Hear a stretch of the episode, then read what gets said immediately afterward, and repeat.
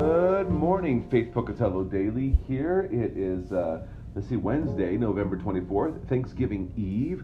Um, if you're traveling, be safe. Um, if you're cooking away, be safe. If you're relaxing, be safe. Hopefully, you're not working too hard. I know some people are working. Um, so let's pray for those who have to work on these days and these evenings of the holidays and they're away from their family. Uh, let's pick up in God's Word in 1 Thessalonians chapter 5, verses 16 through 18. Rejoice always, pray without ceasing. Give thanks in all circumstances, for this is the will of God in Christ Jesus for you.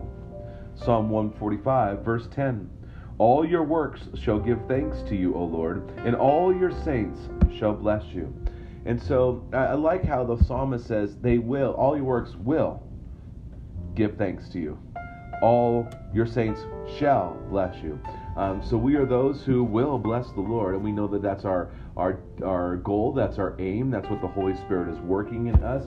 But I also want us to know that the will of God is for you to rejoice always, pray without ceasing, in all circumstances, give thanks. This is the will of God for you in Christ. And so I, I, think this is the challenge for us. I think this is a challenge of witness for us. Are we thankful in every single circumstance? There are times where it's very difficult. So I want you to look at your current circumstance and I want you to go, Lord, can I thank you for it today? And, and the reality is the Holy Spirit will guide and direct you to thank you. Even in the midst of trial and tribulation, even in the midst of despair, even in the midst of, of loneliness, even in the midst of uh, fill in the blank, you know, the hurts and the trials of this world. Um, give thanks to the Lord, for it is good. And, and I think that, that you'll find that that could be somewhat, uh, you know, healing for you and, and help because God is loving you and He is not moved by your circumstance and He has a better plan for your life.